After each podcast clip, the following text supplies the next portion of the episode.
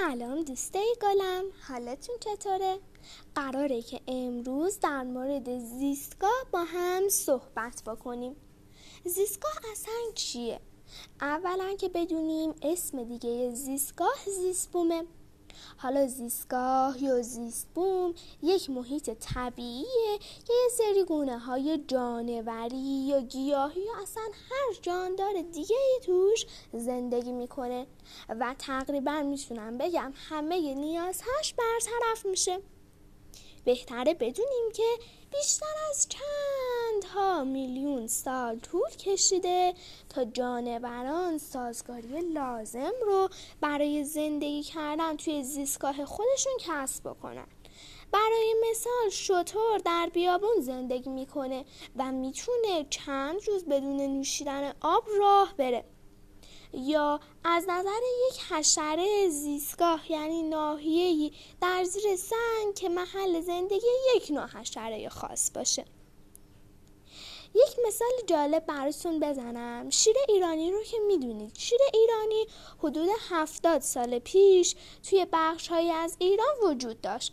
ولی خب متاسفانه به علت شکار توسط انسان ها و از دست دادن زیستگاهش که اونم بازم انسان مقصرش بود نابود شد. ولی اون هم زیستگاه خودش رو داشت. حالا باید بدونیم که زیستگاه ها دو نوع هستند. یکی زیستگاه طبیعی یکی هم زیستگاه مصنوعی. حالا تفاوتشون چیه؟ در اکوسیستم طبیعی گونه های گیاهی یا جانور خوب متنوعتر مطمئنا اما توی زیستگاه های مصنوعی ماها محدودتر می‌تونیم عمل کنیم و کلا گونه های جانوری یا گیاهی و اینهای کمتری وجود داره محدودتری وجود داره. دوما که در زیستگاه طبیعی نیازی به کمک کسی نیست. مثلا نیاز نیست ما بریم براشون یه کاری کنیم بریم بهشون آب بدیم. نمی‌دونم بریم براشون یه خونه درست کنیم یه کاری کنیم. اما توی زیستگاه های مصنوعی کمک انسان خیلی مهمه که براشون همه چیز رو بتونیم فراهم کنیم و در حقیقت یک زیستگاهی که شبیه اکوسیستم طبیعی باشه براشون درست کنیم و فراهم کنیم. خب اینم از موضوع این پادکست امروزمون بود.